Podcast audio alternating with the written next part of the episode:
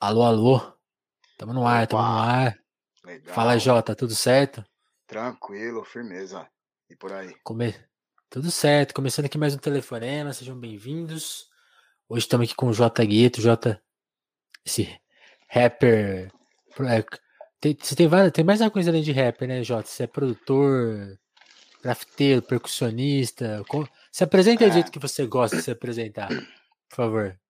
Bom, J Gueto, para quem me conhece, para quem não me conhece, é J Gueto também. Continua sendo. Cara, eu passei bastante pelo, pelo hip hop, não, não, não fui só pro break. É, Uhum. questões óbvias. Não, dança é zero. Mas, fora o lance do- dos quatro elementos do hip hop, eu é, tive, tive um acesso numa época que a gente participou é, de uma coletânea chamada São Carlos na Rimas, foi em 2003, e aí eu vi uma facilidade que eu tinha em produzir as batidas e tal. E aí eu acabei indo um pouco mais para esse lado de produzir, fazer os beats e en- enxergar a, a música inteira para começar a produzir a música, é, Aham. texturas de voz, enfim. E percussão é por conta do, do terreiro, lá em casa mesmo, lá em São Carlos, minha prima. E aí isso tudo acontecia lá. Então talvez essa facilidade de fazer batidas se, se dê por conta da, da percussão do terreiro. Entendi, entendi.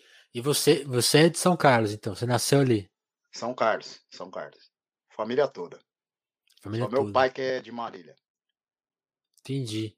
E, e aí, e ali em São Carlos, quando que o hip hop apa- apareceu pra você? Em que, em que lugar da cidade? Quem, quem que era a turma que te colocou nessa? Foi até foi até a infância da a sua família participava de alguma coisa?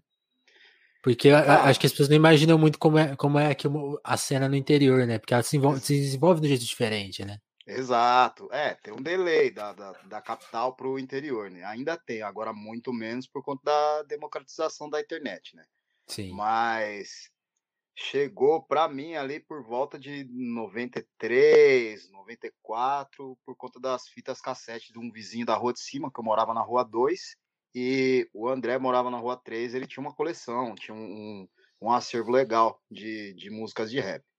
E aí a gente começou a ouvir, em 95 a gente fez uma dupla com o Alan, que era vizinho desse André. É engraçado o nome da dupla, tinha um relógio que chamava, é, acho que era Yankee Street. E aí a Ah, gente inverteu e aí a gente era os Street Yankees. É, tudo a ver, né? Não, tá. eles tinham uma, uma dupla com 12 anos. E aí, depois disso, teve o, o parceiro meu, que hoje em dia ele mora aqui também. Se não me engano, agora ele tá em Barueri, que é o Sal. Ele tinha um grupo lá. Ele é nascido aqui em Santana, mas mudou pra lá porque a mãe dele é de lá. E aí eles tinham um grupo que era. É um. um- é meio parecido com, com o Racionais essa história. Um grupo chamava Fato Real e o outro grupo eu não vou lembrar o, o nome. Aí eles Que era. juntaram. Aí juntaram e virou Fatal Realidade. Aí passou um o último que entrou antes de mim foi o Marquinhos, que ele fazia uns backing vocals. E isso aí foi quando eu tinha 13, é, 13, 13 para 14. E aí eu comecei a fazer parte desse grupo e aí fiquei até 98, 99, que foi quando o, o grupo acabou. Mas era aquela coisa, né? Tipo, é, você cantar na, na batida que todo mundo tinha pra cantar. Bem amador mesmo, né? Tipo assim, pela, Sim, pa- pela, na garra de que querer fazer um negócio, né? é, mas a gente tinha uma puta vantagem que o, o Jefferson, o DJ, na época lá, ele já tinha é, um par de toca-disco e o Sal, como ele tinha uma ponte com, com o pai dele aqui, né, que era da, da Zimbábue, que foi a primeira gravadora do, do Racionais e tal, Sim.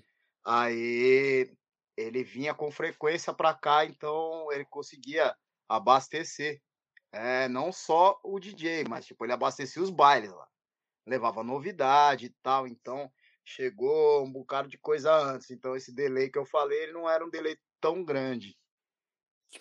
E- Isso, e- isso que é foda, né? Quando a gente fala de um, tem uns heróis desconhecidos, né? Tipo, esse cara Tem. levou levou a cultura pra Pô, lá, né? Tipo assim, de fato, né? sim, Informou uma é, galera.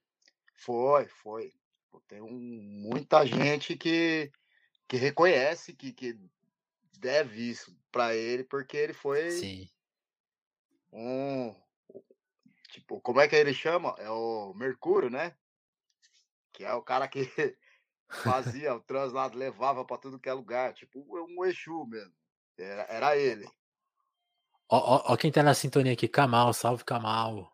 Alô, Yankee San Carlense. Puta lá, fudeu. Agora vai virar mula isso aí, ó. Ah, vou, é, é, é, é isso que dá ficar contando as histórias, né? É, mas é bom, né, meu? Sorrir é bom. Sim. Ô, Jota, aí tem uma, tem uma questão. Acho que a gente. Acho que a gente. Acho que a gente a- a- desculpa, tô gaguejando muito. Acho que a gente, a gente ainda pode falar da sua fase ali em São Carlos, mas eu queria saber um pouco. Eu sei que depois você teve um grupo que tocou mais, o 016, né? Que vai Sim. ter mais um tempo ali. Mas uma coisa assim que eu sempre penso quando a gente fala de carreira artística, né? Acho que a gente é muito moldado aí pelo que a gente vê na TV, pelo menos, pelo menos eu, né? Então, assim, sempre é uma coisa muito burocrática. O cara vai lá, lança o primeiro disco, aí, aí ele tem um grupo, né? Hum, E tipo assim, as coisas vão muito certinhas. Aí ele lança o primeiro disco. Você, eu sei que, eu sei que essa trajetória é, é a trajetória real das pessoas, né? Que é muito mais complicado, né? Trabalhar, co- conquistar o espaço das coisas. E aí, assim, um fato curioso, né? Quando eu te conheci, foi pela música do Emicida, né? Que você Uhum. participa. E aí, na minha imaginação ali, você vendo pela primeira vez, pô, ah, esse cara é novo, né? Ah, esse cara ainda vai, vai lançar, lá, o primeiro disco dele. E você já tinha toda uma história antes, né? sim. E, e, e você, você tem muitas, todas essas participações que aí depois eu fui te vendo em outros lugares, assim. Mas Uhum. é, foi, foi um hiato seu, né, de, de, de, de pensar disco solo e tal. Por que que isso rolou assim? E o quanto isso conta da, das dificuldades, cara, que é trabalhar no Brasil, assim? É, tem esse, esse lance, você é, disse do, do artista ter um, um, um pontapé inicial, eu consigo fazer um paralelo com o ator de TV, o ator de cinema e o ator do teatro. Uhum. É, aí a- tem atores, atores e atrizes que migram do, do teatro para TV, e aí as pessoas tendem a achar que a carreira dele começou quando ele tem um, quando ele tem um, um, um portfólio, uma estrada, tem, um, tem uma vivência, é, e isso aí eu, eu coloco junto nesse, nesse lance de ter feito é, parte de out- outros elementos, outros momentos da, da, da cultura hip hop, eu, eu coloco isso também como, como uma carreira, mas sem dúvida para você marcar um, um território, você tem que ter um, um, um trampo, um primeiro trampo. Mas eu considero que Aham. o primeiro, primeiro mesmo foi com o 016, que a gente começou a idealizar isso em 2003, 2004. Foi é, por conta dessa coletânea, uns grupos lá tinham acabado, e aí eu reuni mais dois MCs e falei, vamos, vamos trampar. Vocês são bons pra caralho, não dá pra ficar parado aí, vamos, vamos fazer o que der. E aí era aquilo, tipo, quarta e quinta a gente ia pra sebo, e pra pesquisar sample, e um ia na quebrada do outro. E aí esse grupo virou uma banda em 2005, num, numa comemoração que teve num campus de lá da USP, do 20 de novembro. E aí a gente fez uma parada com eles, era, era tocar disco e, e banda. E aí a gente gostou, começou a levar essa, essa história para frente com um pouco mais de coragem. Aham. E aí a gente conseguiu lançar um, um SMD em 2000 e agora não vou lembrar se é 2006 ou 2007. Até que a gente conseguiu viajar bastante, fizemos Rutus, é, fizemos é, tem o Fest Muito festival, Afro, né? é, Fest Afro, Fenafro, é, Festival Contato, aí Sanca Hip Hop, que era lá, e depois a gente começou a pensar em fazer esse festival por outras cidades para lá. Então a gente andou andou um bocado com isso, deu, um, deu uma, uma base legal. Então esse é, eu considero esse como meu primeiro trabalho mesmo. Saquei. E, e aí, quando você faz o seu primeiro. A minha, a minha questão é assim: por que, é tão difícil ter essa continuidade que poucos conseguem, né? E, e, como você falou, né? As pessoas, a gente tem esse erro de marcar muito pelos lançamentos, né? Então, quando a pessoa, quando parece que ela não tá lançando nada, o Kamal deve saber bem disso, né? As pessoas acham que ele sumiu, né? Pô, o cara uhum. não lança disco há tanto tempo, aí o cara tá. E às vezes, às vezes o cara tá lançando até singles e fazendo outras participações. E aquela coisa que o Brown fala muito, trabalhar nos bastidores, né? Você, acha, você sente que. Como que é? Por que é tão difícil se comunicar isso assim? O que, que você sente? Assim? É, é, é um erro nosso, né? Olhar só para os lançamentos, né? Ah, não, eu, eu, eu considero que a gente tem que olhar para os lançamentos, sim. eu, é um, é um misto de coisa. Eu, uhum. eu falo que eu sou um cara que é intergeracional, né? Eu não. Não sou da, da, da mesma escola do, do Racionais, não sou da mesma escola do Kamal, mas uhum. também não sou da escola do, do Jonga, por exemplo. Sim. Eu tô num, num, num miolo ali que ficou meio que entendendo como, como fazer as coisas. Eu lembro que eu falei isso pro Kamal, sei lá, acho que uns seis, sete anos atrás. A gente tava no, no, no mate aqui, na, na São João.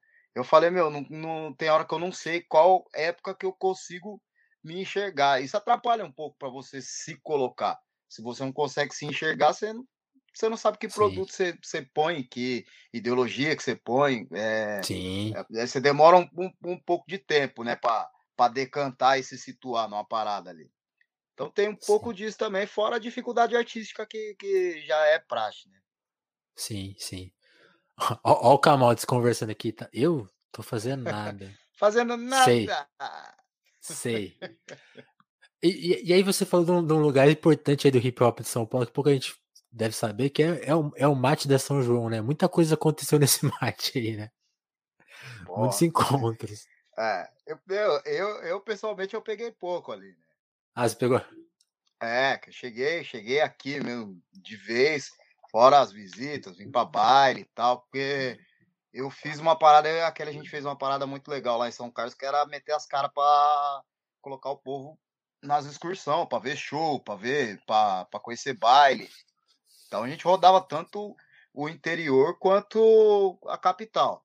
Lá uhum. tem espaço rap. Fretava dois busão, ia todo mundo. Tinha o Millennium Rap. Teve, não sei se foi 99, 2000 agora, não, não vou lembrar.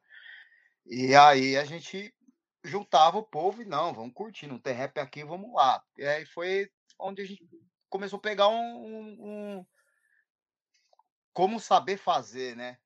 E é tipo, olhar roupa, olhar festa, é, perceber as músicas, é, ter contato com, com rádio também, e tentar reproduzir isso de uma, de uma certa forma lá em São Carlos. Não fosse com, com rádio comunitária, lá a rádio ainda é muito fechada, não, não toca rap que fala português, os caras odeiam.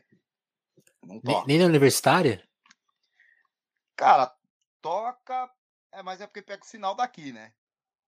Teve uma vez que a gente foi fazer a mulher, ah, mas é um rap, mas o rap seus é legal porque não tem cara de rap. Aí eu peguei e falei, tchau.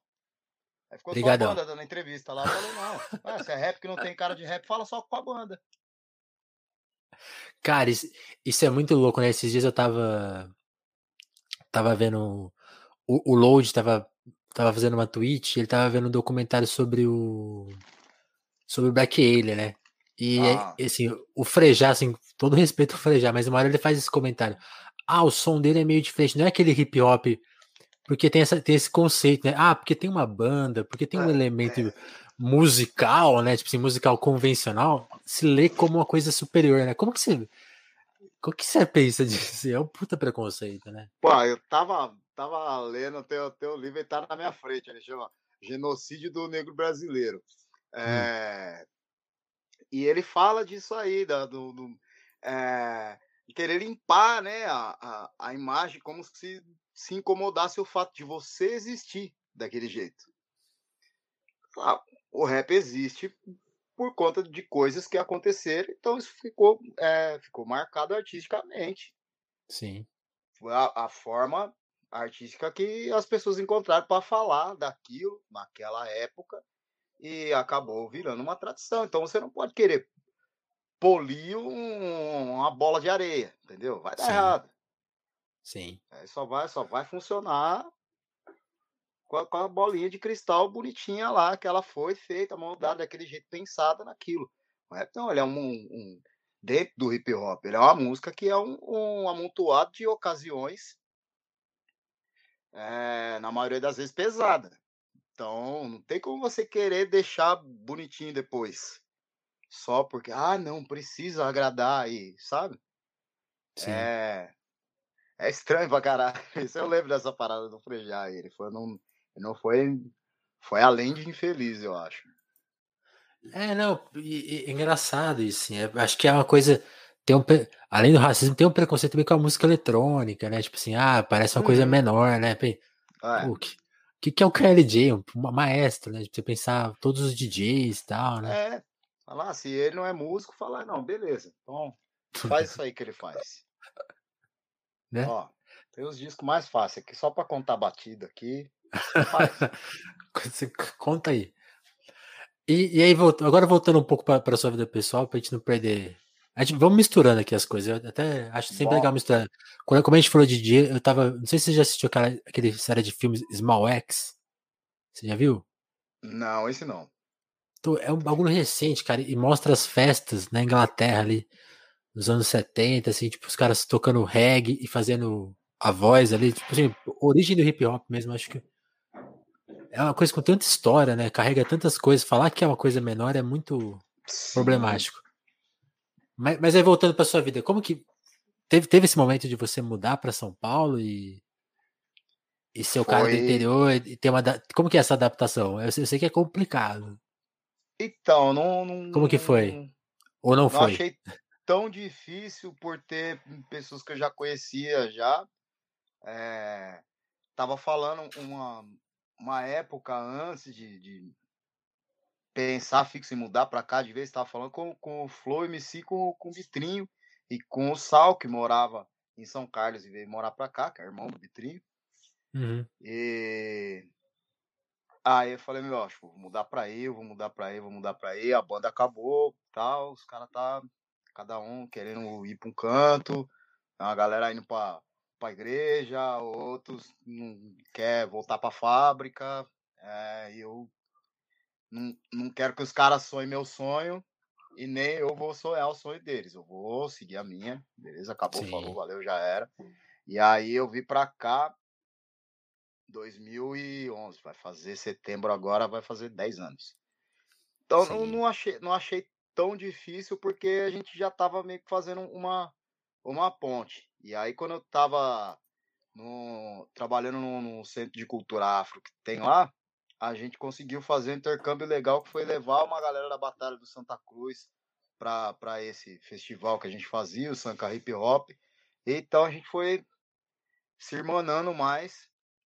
E aí, quando, quando eu cheguei, foi, foi mais tranquilo do que chegar aqui, nossa, e casa, e trampo, e isso, e aquilo. Dificuldade teve um monte, mas, tipo. Sim. Poderia ter sido muito pior se, se não fosse por isso. Você já tinha as amizades, pelo menos, né? É. As pontes, né? Sim. E, e aí é mais ou menos nessa época que você faz o seu primeiro álbum, né?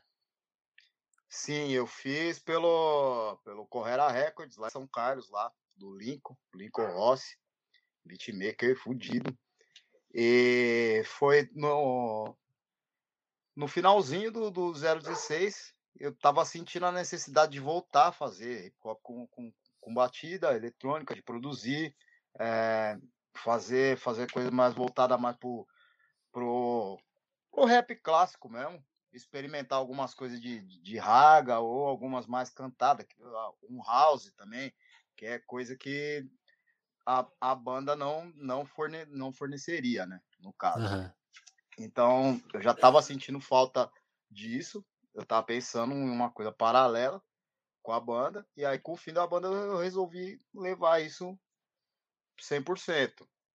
E aí, a gente gravou 13 faixas, 12 mais uma intro, que é o Dinamicrofonia. E aí, eu vim com ele para cá, debaixo do braço. Saquei. E, e aí, e aí que, o, que, que, o que você sente que te dificultou de produzir aqui, assim, porque eu tava pesquisando sobre você e tem um texto assim antigo fala, ah, o cara, o Jota acabou de mudar para São Paulo, tá produzindo o, primeiro disco, e tipo assim, esse disco não rolou, né? O que, que aconteceu assim? Cara, foi tantas tentativas de produzir disco. Eu tenho um pensado com Sala 70, tem, tem, tem várias, vários ensaios de fazer um, um primeiro disco.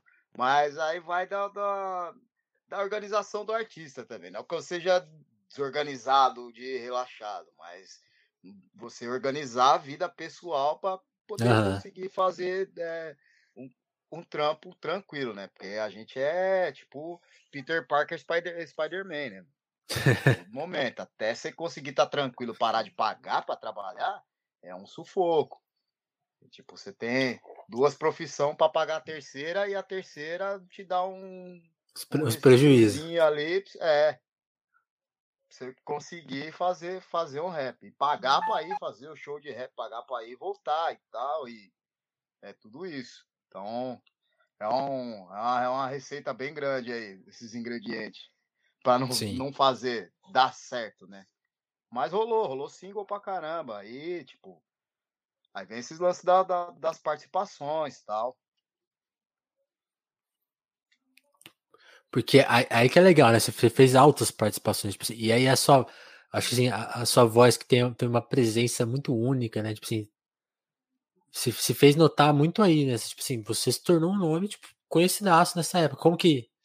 Como que foi trabalhar com esses caras? Assim, quem que. Quem, aí é sempre. Não vou pedir pra você ranquear, né? Ah, gostei mais de trabalhar. Mas conta aí um pouco as histórias, assim. Como que foi participar do com o MC, encontrar o Kamal mesmo, fazer e, todas, e, outras participações, o, o, o Ramés, quem, quem mais assim que você lembra? Quais foram os convites que foram surgindo? Você foi tipo, nossa, caralho, cheguei aqui. Teve Cara, isso? Aí eu não, não vou saber falar para você é, é, cronologicamente, tá ligado? Porque não, fala sentimentalmente, então. Ah, todas, meu. É, quando o Kamal chegou no Sintonia e falou, mano, estamos fazendo uma parada aqui, tem um cara que falou que sempre quis trampar com você também. Aí foi ver o Rashid. Aí eu falei, é sério, mano? Pô, vambora, vamos fazer. Aí, de fazer dobra pro, pro Flow, e aí o KLJ chamar pra cantar no Música Sem Fronteiras. Aí tava Ed Mota, Sandália de Prata, Nossa. tá ligado? É. Nossa. Pô, meu. E aí você falou do lance da voz, eu falei, será que só eu que não escuto a voz do jeito que todo mundo escuta? Meu? Eu não, não, não, sei se eu tô com essa bola toda não, mas vamos aí, vamos com a cara e a coragem. Pô, é, posso te confirmar que, que rola sim, cara, é muito, é muito foda. Pô, agradece. E aí tem, mas não, não é o que você falou, você já me deu a saída aí já. Eu não vou saber ranquear mesmo, não. Porque, tipo, não, mas eu não sei mesmo, porque é, tipo, você parar pra pensar, 10 anos é, é muito tempo, mas é pouco tempo. É pouco, é também. é pouco, é. É. Sim. E todos esses pontos for, for, foram legais para afirmar alguma coisa. Entendeu? Então não, não, não descredito um para Vai falar, não, isso aqui foi foda, e quando eu poderia falar de outro. É, fazer dobra, fazer dobra com o Jamés também foi, foi muito foda. E as vivências aqui do centro, ele foi um, um dos caras que me ajudou muito no centro, me ajuda ainda. É, tem tudo isso. Ó, o Kamal tá te perguntando aqui, como que você timbra a voz? Com eight.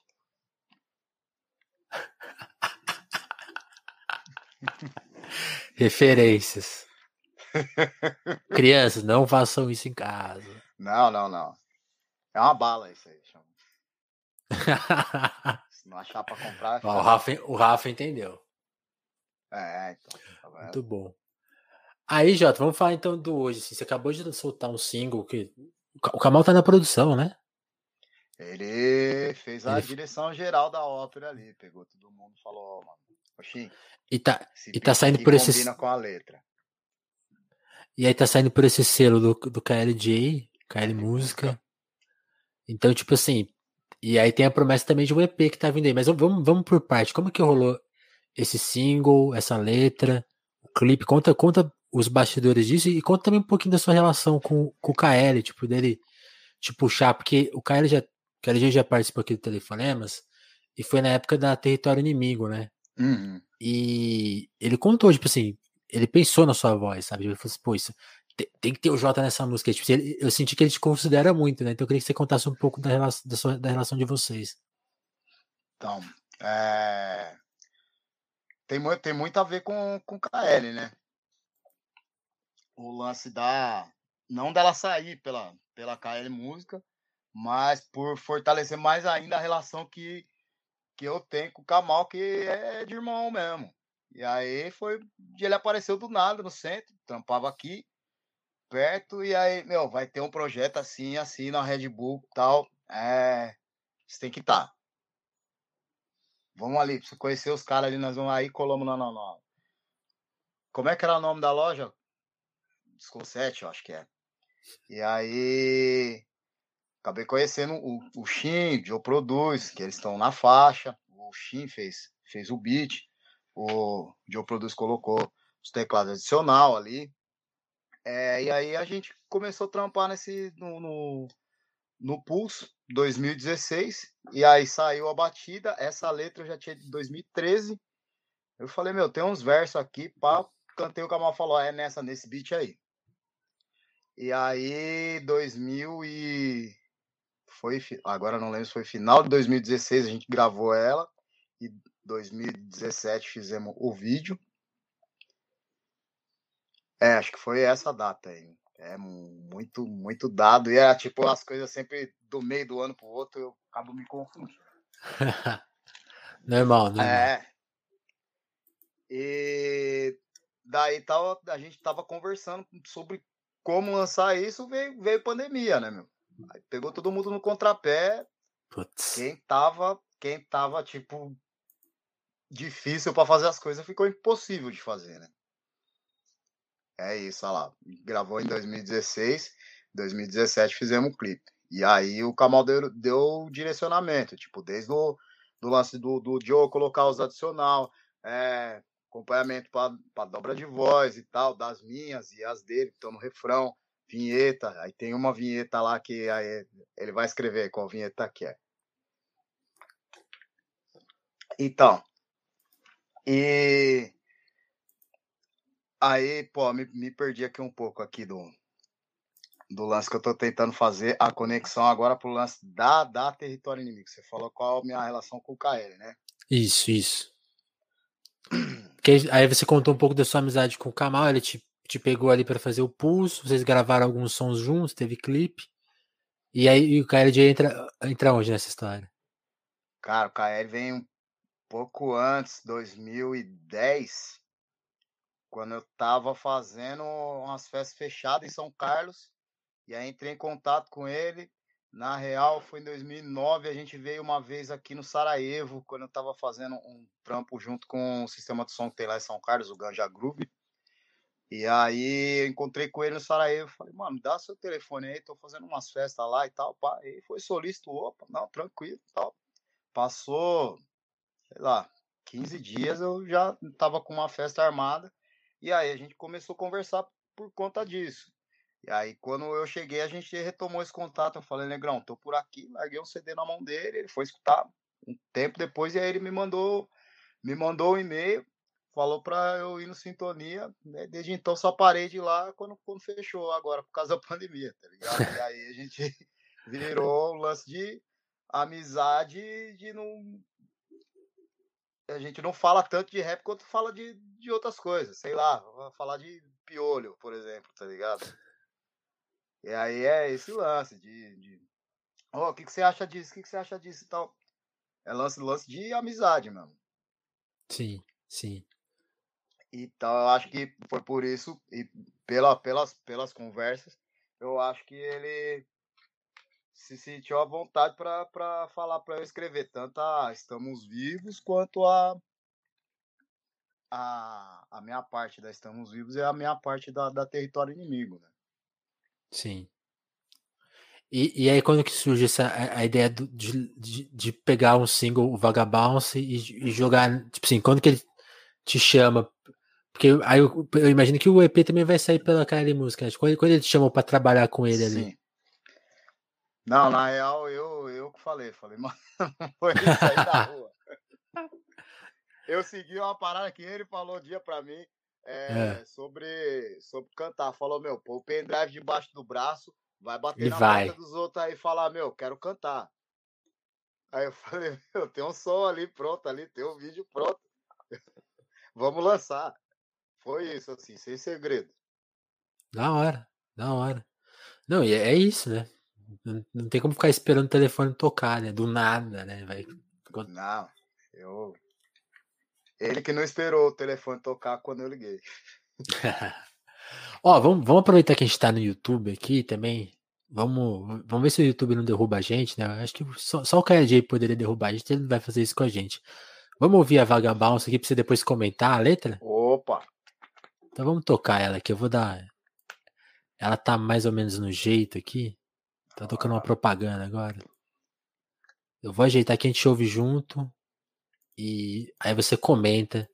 Como, como o Kamal comentou, tem as colagens do NIAC também. Então a gente vai. Vamos apreciar tudo de uma vez aqui, do melhor jeito possível. Talvez o vídeo trave um pouco, tá, galera? Mas o, o áudio eu sei que vai rodar liso. Então vamos. Tá aqui. Tá no jeito. Deixar grandão. Vamos ver se rola tudo. Se travar, peço desculpa, mas eu, eu tenho quase certeza que o som vai rodar 100%. Vamos lá.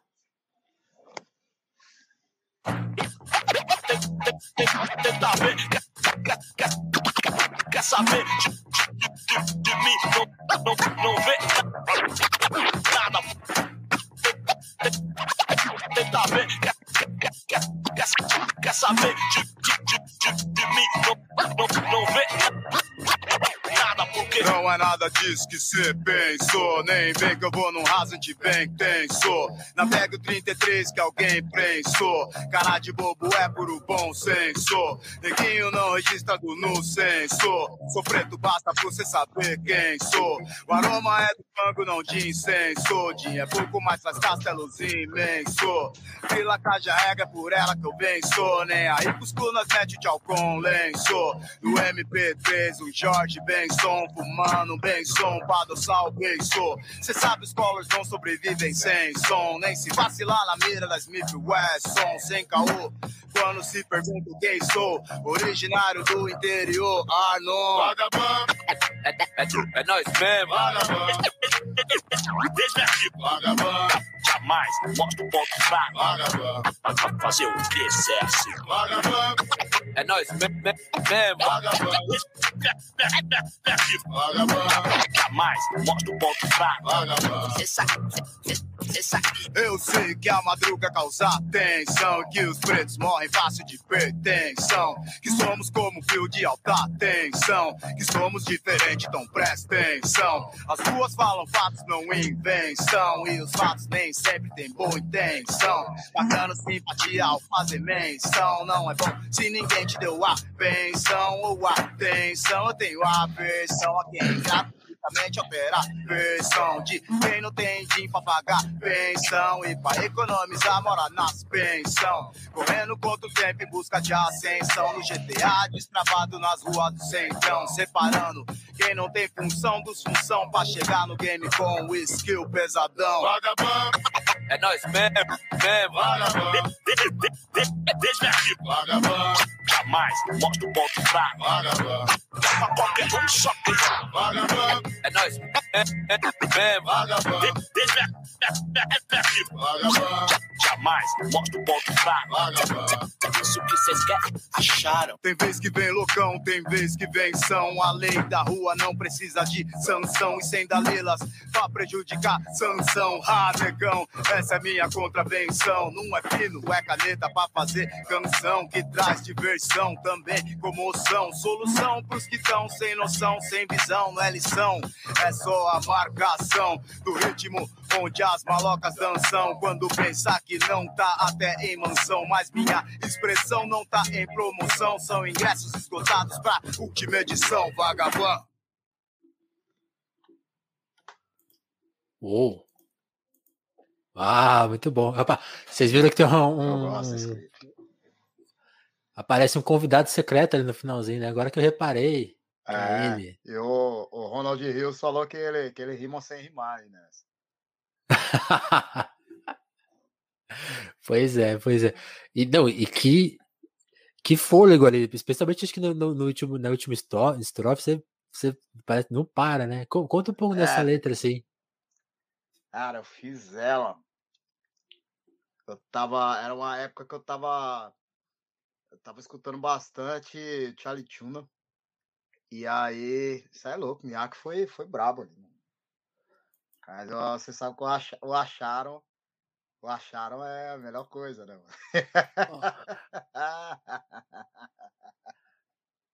Então, e, eu, eu acho a sacanagem por, eu acho sacanagem quando põe os versos do, dos Racionais, dá, você quer dar vontade de sair cantando a, a, a música, assim, fica meio, você é, fica meio assim, ó, da hora. Exatamente.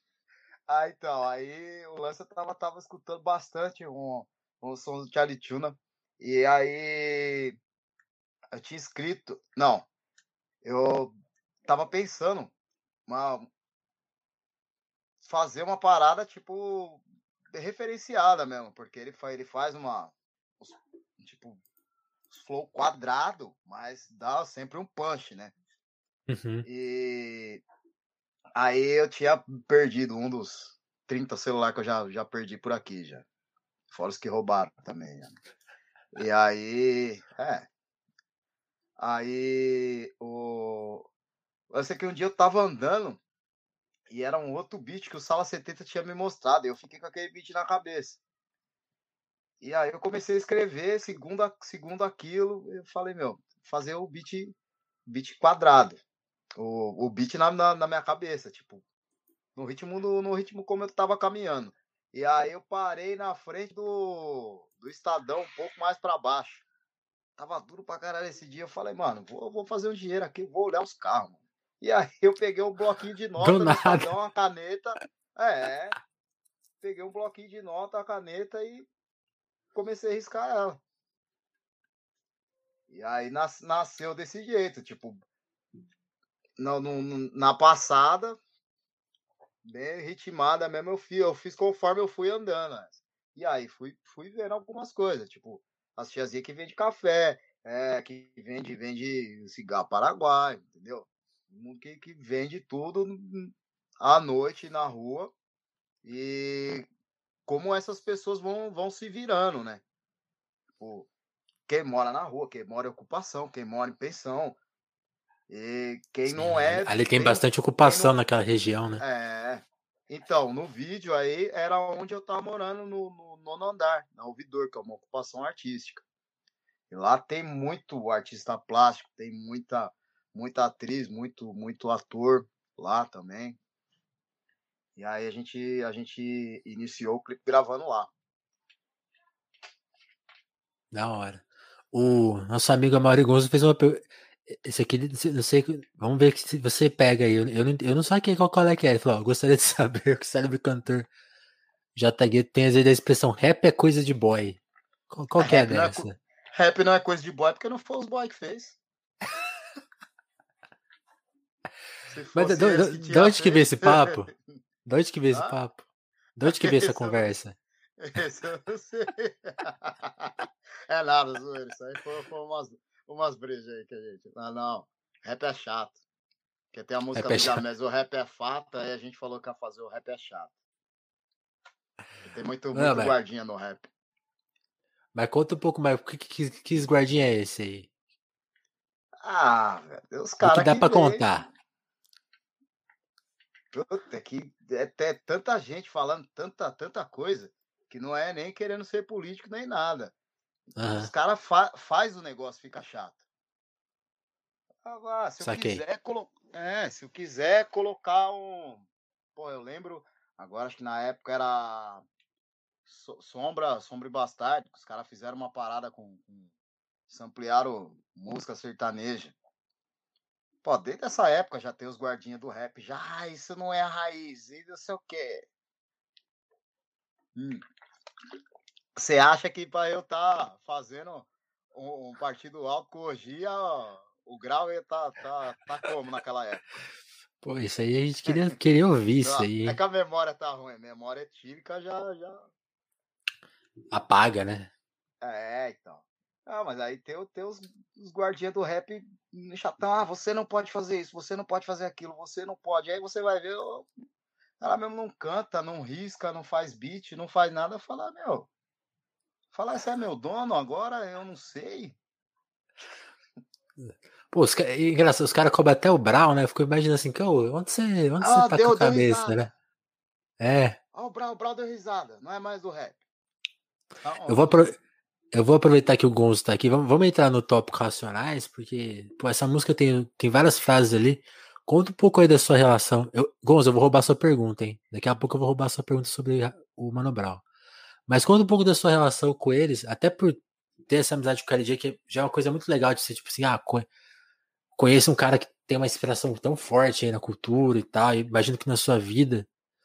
Mas qual, qual que é a sua relação com eles e seus famosos, as, as músicas que você, que te pegaram e tal? Conta um pouco disso.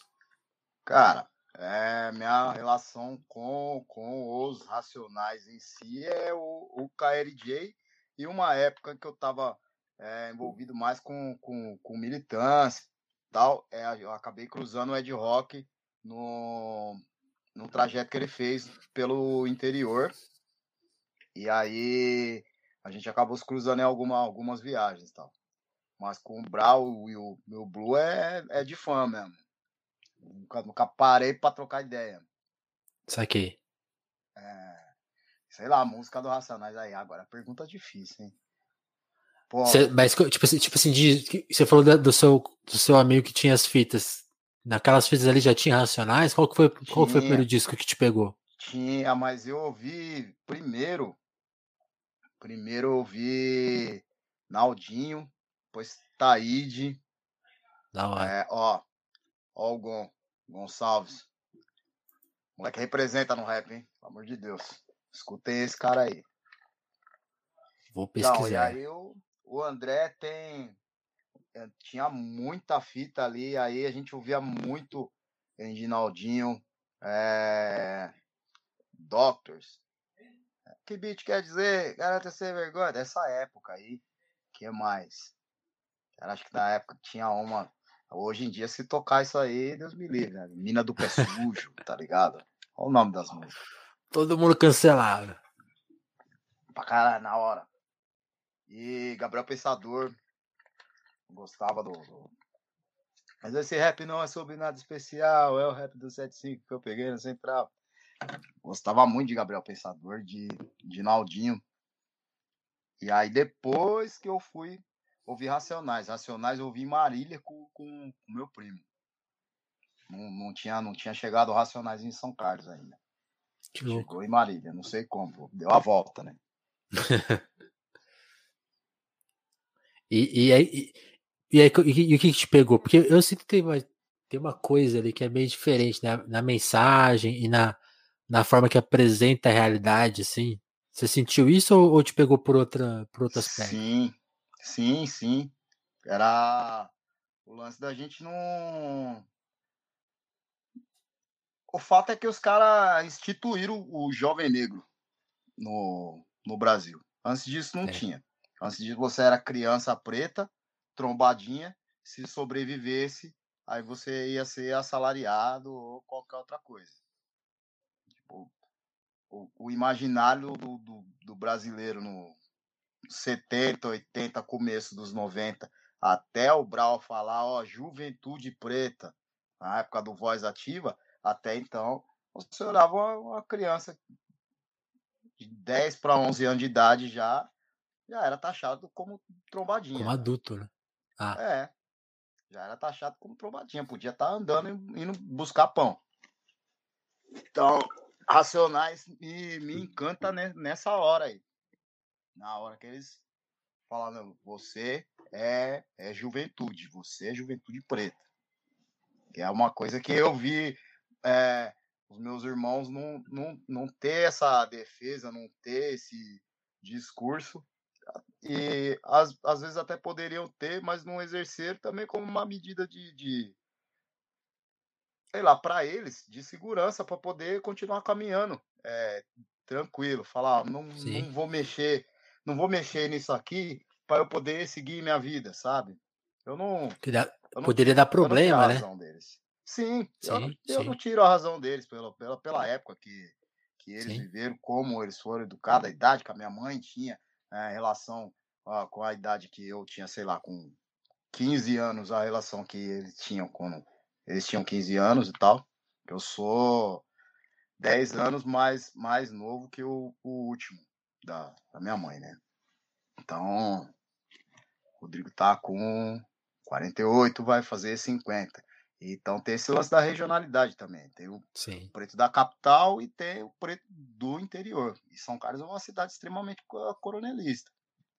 Os caras compram voto, entra dentro da fábrica lá e fala, ó, seus funcionários não votar em mim, é, Demitido. É. Se, seus irmãos tiveram experiência de fábrica em ah? São Carlos? Seus irmãos trabalharam em fábrica em São Carlos? Todo mundo, todo mundo em casa trabalha em fábrica. Saquei. Menos e, minha, e, minha irmã. E, e, e, como que era? Porque aí você tá falando de São Carlos, eu, eu, eu, conheço bem pouco ali.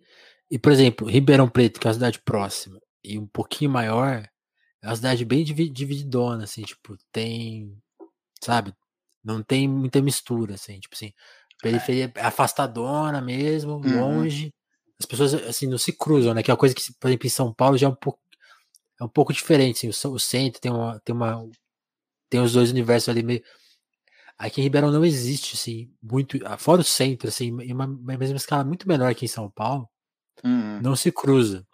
E São Carlos, como que é, assim, como que é a divisão da cidade? Cara, ela, ela se mesclou um pouco porque ela começa ali pela posso estar falando besteira, mas ela, no, no, nos entornos da Santa Casa ali, minha mãe disse que chamava Vila São João, outros falam que chama Vila Pureza. É, então foi crescendo, montando um, um quebra-cabeça, um lado, um lado, um, um bairro de, de, bacana, o outro era o dos empregados. Então foi crescendo meio um pouco um pouco mesclado. Parece parece muito aqui com, sei lá, é, centro histórico, é, Bela Vista e Higienópolis. É mais, é mais ou menos assim, São Carlos. Saquei. Ela foi construída também porque ela, desse jeito, ela é uma cidade universitária também, né? Então, vem sai muita gente de, de outras cidades para estudar e acaba morando lá e acaba é, formando a população de lá, né? Tem muita gente que não. A gente fala que coisa que menos tem em São Carlos é São Carlense. Saquei. E, e, e, nessa experiência de fábrica, é, é muito louco. Eu, eu e o Gonzo, a gente está estudando aí o movimento dos grevistas, anos 70 e tal, essa, esse rolê de fábrica. Conta aí um pouco até da, da, da perspectiva dos seus irmãos, tipo assim, esse desmonte trabalhista no Brasil afetou você de alguma, de alguma forma? Eles passaram os apertos tra trabalhando nesses rolês aí? Ou não? não, porque já meu irmão já começou a trabalhar em fábrica é, comecinho do, dos anos 90. Ah. Já, participou, já participou de bastante piquete também. Meu irmão já foi, foi grevista, já, já desligou máquina. Não, mas é. numa, numa escala bem men menorzinha mesmo. Eu trabalhei, trabalhei dois anos em, em fábrica. Uma era uma fábrica de, de alambrado e a outra era a mesma fábrica que meu irmão trabalhou, que fazia compressor para geladeira e para ar-condicionado. E aí a gente ficou puto numa época que a gente descobriu que o dono da, da fábrica era, era pai de um cara que corria, sei lá, Paris Dakar e a gente ficava se matando pro cara ficar bancando, o filho ficar correndo no deserto. Filho da mãe. Eu falei, pô, não é pra isso que eu trabalho, não. Pra não receber quase nada aqui. É, o salário, né? É. Tipo, aí tinha o. E o moleque PPM dando rolê lá. em Paris. É. Aí tinha o PPM, que era, sei lá, uma é, participação por milhão os caras falavam. E era tipo, sei lá, você ganhava 50 reais a cada um milhão de peças feita. Nossa. Pô. Você conseguiu fazer um milhão em algum momento? Quero ver. Ah, não, meti Faz isso, cara. fábrica. Eu meti o louco na fábrica. Eu falo que eu fiquei dois anos lá, mas eu fiquei um só, que eu arrumei uma licença lá e fiquei, ó, suave também. Tá certo. Ah, Não, não, eu, eu, esses caras cara não lesaram, meu. Pois é, eu sou muito adepto, até, até essas leis trabalhistas novas aí que diminuem o tempo das pessoas trabalhar, intermitente, isso aí, isso aí é para evitar uma grande, uma grande bandagem de trabalho que é ficar dando. Ir no banheiro pra caramba, dar, um, dar uns migué, ah, ficar, ficar, fazer umas consultas, né? Sim, ah, mas aí também tem um lance, sei lá. Os caras já estão mirando nesse, nesse, nesse, nesse, nessa malandragem. É, era, mas era um lance que também não era muito. Fora o lance de insalubridade em si, queimar braço, mexer com solda, pingar as paradas no olho. Aí os caras te davam 25 minutos para você sair do galpão, passar pela roleta, montar seu, sua bandeja, comer e voltar. 25? Ah, Caralho. É. Era o tempo de você passar a roleta, já, já tinha corrido mais da metade já. Você comia pouco e voltava correndo. Ó, imagina você comer e pegar uma ladeira e subir correndo para não perder a hora no, no, ponto, Nossa. porque senão os caras iam te descontar. Descontar. Não, não era. É. Eu falo, pô, brincadeira. E o povo hoje sonhando em ser empre... empreendedor, né? Mas, mas... É. Como que você, como que você? Jota, você pegou aí, você tá falando 10 anos de São Paulo, cara, 10 anos de São Paulo, 2011, você viu os protestos, você viu o Brasil virar, virar de, de, de humor, assim, humor, direção e, e, de conversa mesmo, em São Paulo, né? Como que você sentiu esses 10 anos, assim? Porque acho que são 10 anos bem, trans, bem, bem impactantes, né? Para ficar, para usar um, um, verbo da moda um, é, um eu... substantivo, né?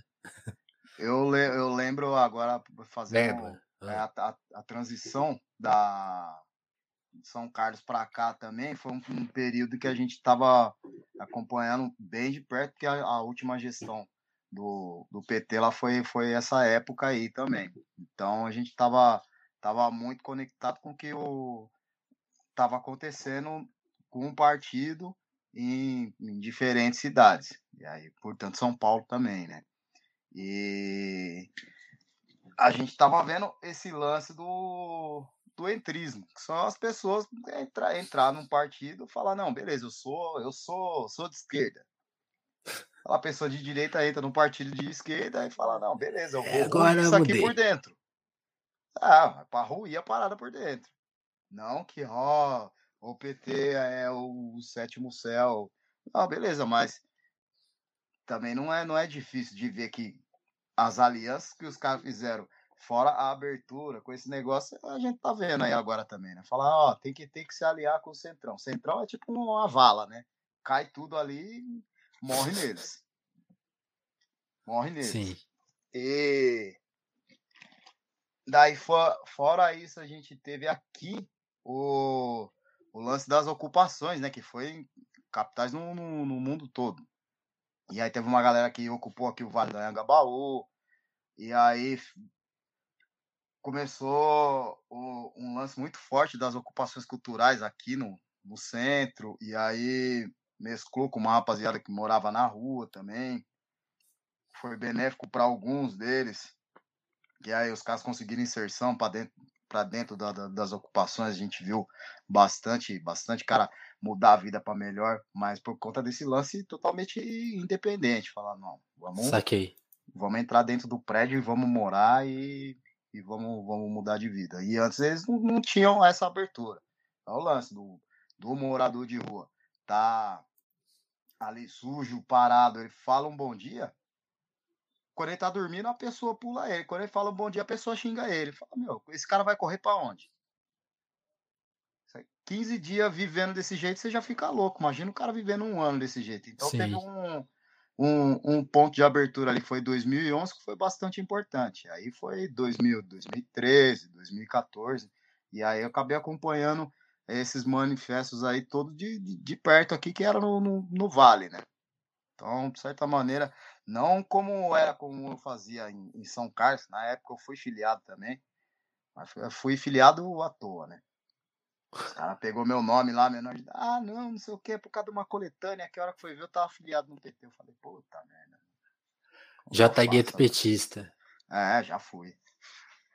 Aí, mas aí eu parei de acompanhar, falei, não, não Não, carrego bandeira, meu. Não suporto. Falei, vou cuidar da minha arte mesmo, dar uma respirada, que não tenho cabeça para isso aí, não. Penso, eu penso demais com o estômago para pensar em ser, ser político. Mas aí acompanhei, 2000, 2013, 2014, os 20 centavos mais caros do Brasil, né? E isso tudo da, da, da visão aqui do centro, mesmo. Sim, sim. E aí, aí aproveitando agora que a gente tá estourando, quase. Não, tá estourando nosso tempo, né? Mas tá, vai bater uma horinha. Vamos voltar a falar de Racionais e aí eu vou aproveitar a, a pergunta que o Gonzo sempre faz aí no, lá na ponte. Se você acha que o, o Brown merece o prêmio Nobel da literatura. E aí, ampliando essa pergunta, quem, quem você considera outras canetas aí importantes aí do hip hop brasileiro? E voltando e, e ainda cruzando com esse papo de, de coisa, porque você tá falando da, da, da questão política, mas o quanto o rap também tá na parte de, de, de educação política, né? como você falou, né? Hum. Só, do, só do Brown ele, ele mapeou uma, uma, uma idade dos jovens negros que, que nunca tinha sido mapeada, né? Então, Sim. o que, que você acha dessa, dessa, desse quesito de literatura, né? Que, que tem no Brown e tem ah, outros caras. O Brown, eu, é, com certeza. Ele tinha, já tinha que ter ganho, já, eu acho. Não, o Brown ele é, ele é fora de qualquer esfera, né? Hum, você fala de, de Brown, você não fala mais só de, de, de rap, né? Você não fala mais só de, de black music. Eu ver outras canetas, cara. Aí. Aí você me pegou, hein? Vamos lá. Eu tô tentando fazer um recorte aqui. É que, meu, eu tenho ouvido muito porque eu me assemelho, é, eu, hum. eu, eu, me enxergo muito no, no, no, que esse cara escreve. Black ele. Sim. Pra pensar de, de imediato assim. Black Alien, cara. Black Alien. E, e, e, e, no, e no, no Black Alien, o que, te pega dele? Porque aí, aí já, acho que o Black Alien tem outra característica, né? Uma coisa do, de universo pessoal, né? De, de, de referências, né? De montar cenários. Ele, ele tem uma outra característica, né? É, então, eu, eu acho, acho muito louco isso nele, que ele consegue te colocar dentro de um, de um filme, você tendo assistido ou não, ele te consegue despertar a curiosidade de ir no, atra, atrás do filme.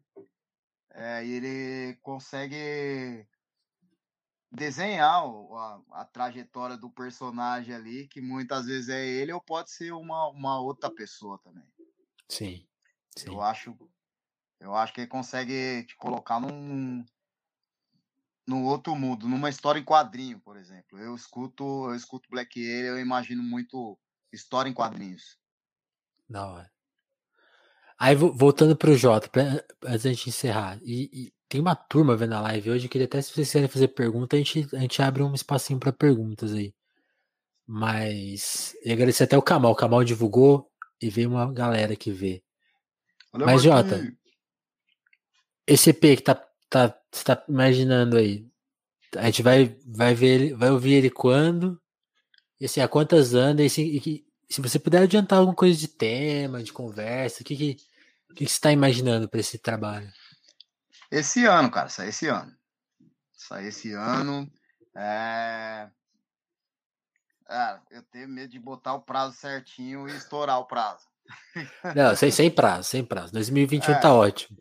Não, vai sair 2021, mas não, não queria que saísse no, no restinho de 2021 também, para aproveitar ele junto com a atmosfera do ano, porque eu consegui escrever ele fácil é, nesse ano, então eu acho que vai ajudar no, no, no entendimento de quem ouvir também. Da hora. É... Cara, a visão. A visão do, do, do homem preto candomblessista morador do centro de São Paulo. Não precisa necessariamente ser um cantor de rap. Uhum. Eu procurei, eu procurei é, colocar, colocar um personagem. Que é esse cara. Um homem preto candomblessista que vive no, no centro de São Paulo. Isso aqui. Procurei não, não fazer e não fazer. É, eu queria, queria sair disso porque é muito confortável fazer fazer rap falando de rap. E aí eu acho que a gente acaba caindo num, numa bacia que fica depois difícil de sair.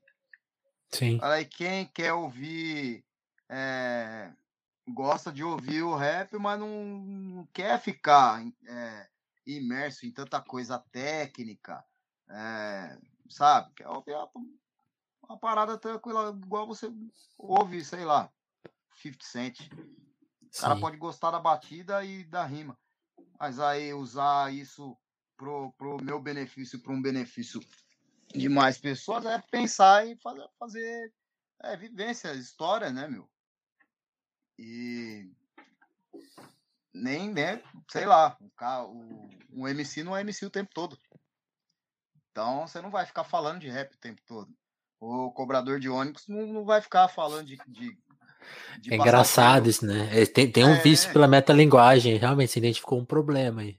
É, e por causa do, do Raul Seixas. Você pega muito pouca coisa deles e muito pouca coisa do Racionais. O Racionais não é, não fica falando falando do rap em si, nem fala do ah, com o jeito que eu rimo, o jeito que, sabe? Eu gosto de fazer isso também, é legal, mas eu não eu acho que me trava um pouco no lance de eu, de eu querer contar uma contar uma, uma história. Saquei, muito bom. E, e, aí... e só. Não, sim, a gente acabou. A gente, você falou da coisa, da coisa do candomblé, e até tem uma influência musical forte. A gente falou um pouco dessa experiência na sua vida. E aí você falou de ter morado em ocupação e essa experiência religiosa. Eu queria que você contasse um pouco. Porque, assim como a gente está falando de de alguns vícios que a gente tem, de imaginação, né? Tipo, imagina que a vida é só uma coisa, assim. Queria que você, queria que você falasse um pouco de quanto a, a religião aí te, te abriu um pouco a cabeça, ou, ou, se você chegou nela já muito novo também, sempre teve essa cabeça, mas quanto que você acha que ela te ajuda a deixar os horizontes mais amplos, assim? Cara, eu desde, desde nascido praticamente, né? Por conta da, da, da família mesmo, está na, na família. Que eu consigo é,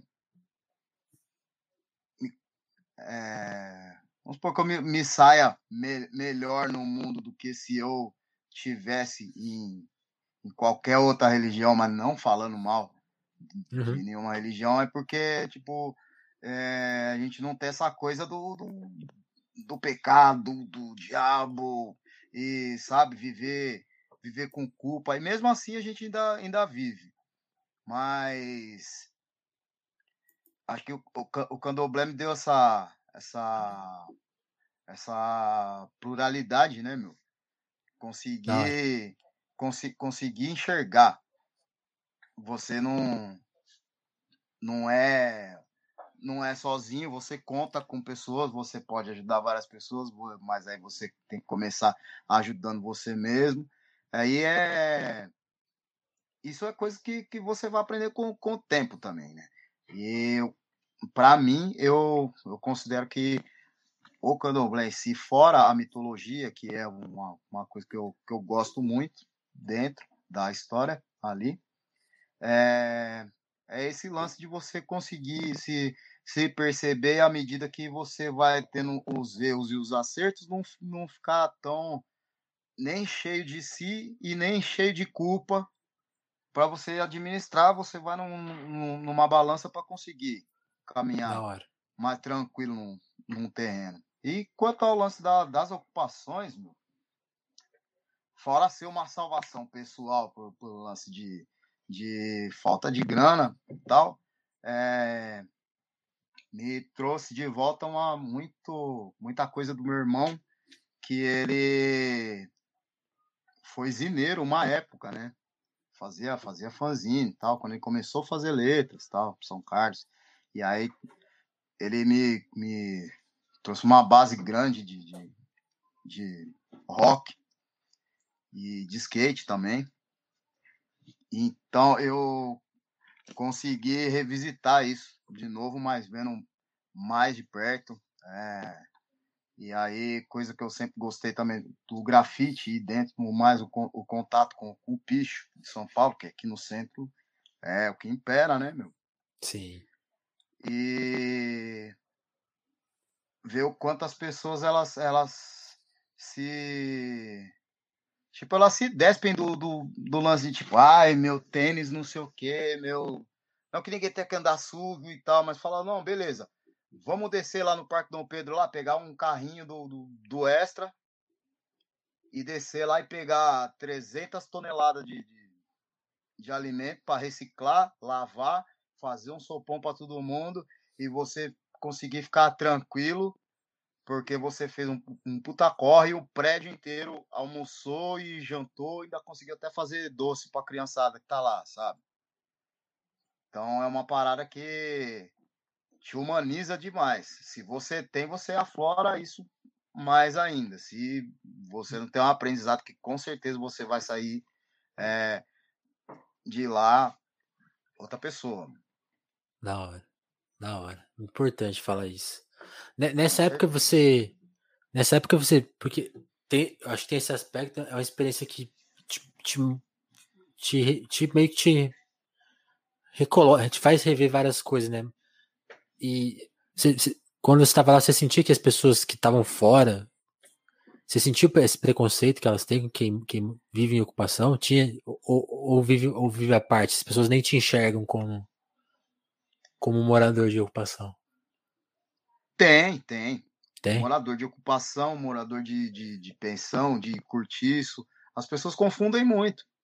Não, elas são pessoas que acordam e vão fazer, vão fazer o trampo delas. E é. Aí a gente tá, tá tudo no, no, no mesmo campo das pessoas que não são benquistas aqui no centro de São Paulo, né? Sim. As pessoas não, não, não nos querem aqui.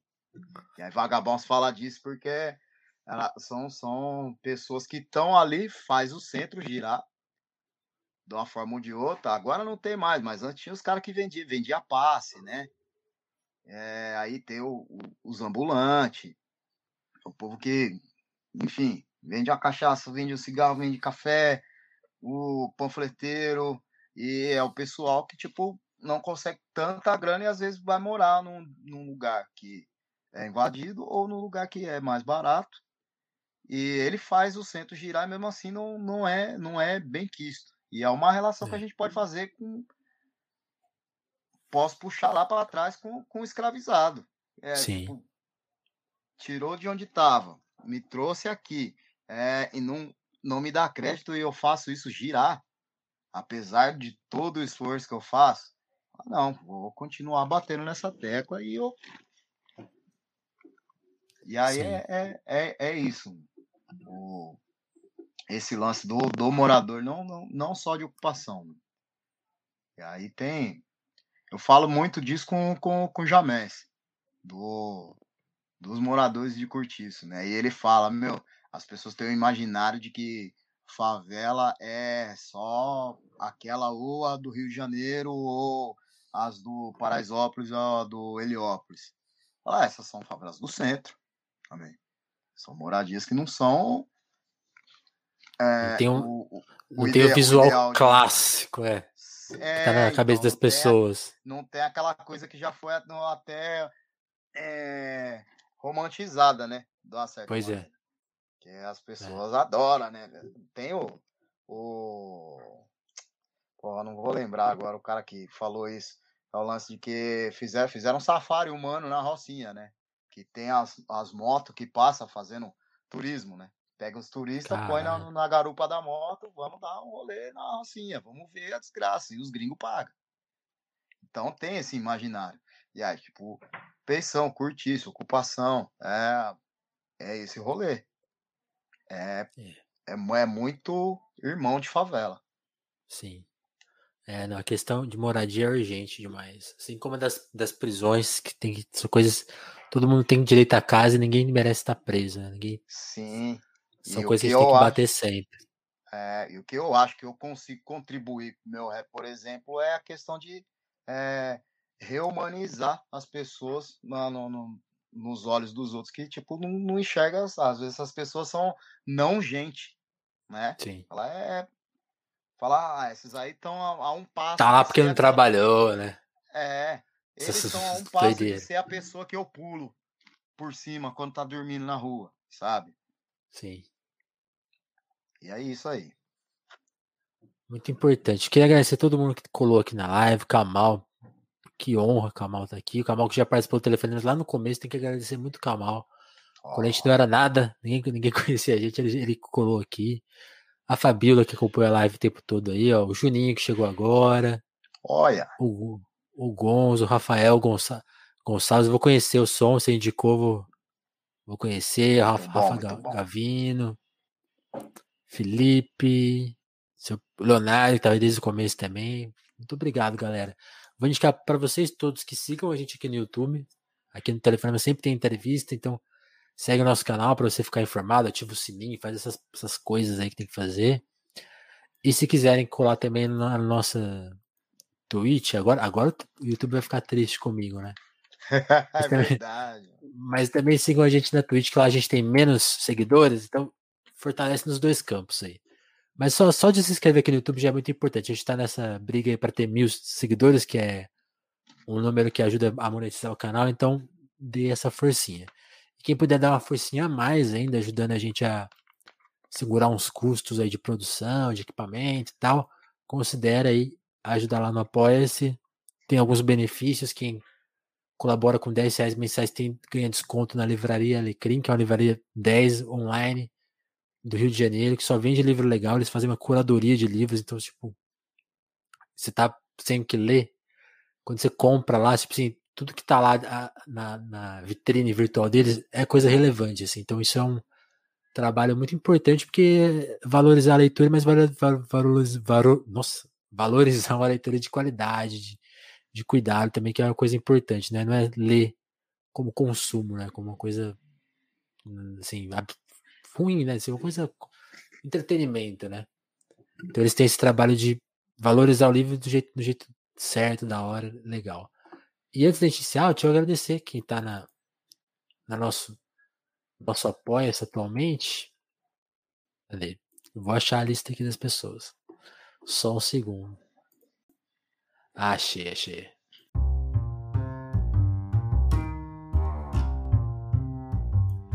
Eu quero agradecer quem tá lá no nosso apoio. São Adriana Félix, André Camussa, Dagmar Pinheiro, Dava Brantes, Douglas Vieira, Ismaria Santos, Jéssica da Mata, Lívia Rossati, Romanelli, a Sabrina Fernandes, Davidson Mati, Gabriel Nunes, Matheus Botelho, Tatiane Araújo, Pedro Henrique, Eric Marlon, Diogo Burilo, Kleber Monte, Davidson Mati e o Juan Borborema. Muito obrigado, é uma força, sim, incalculável, isso é muito importante. Então, por isso que eu sempre peço, se você puder, chega lá. Se não puder, já compartilha, dá o like aí que é muito legal. E sigam o J Gueto também, porque em breve tá chegando EP e outras coisitas mais.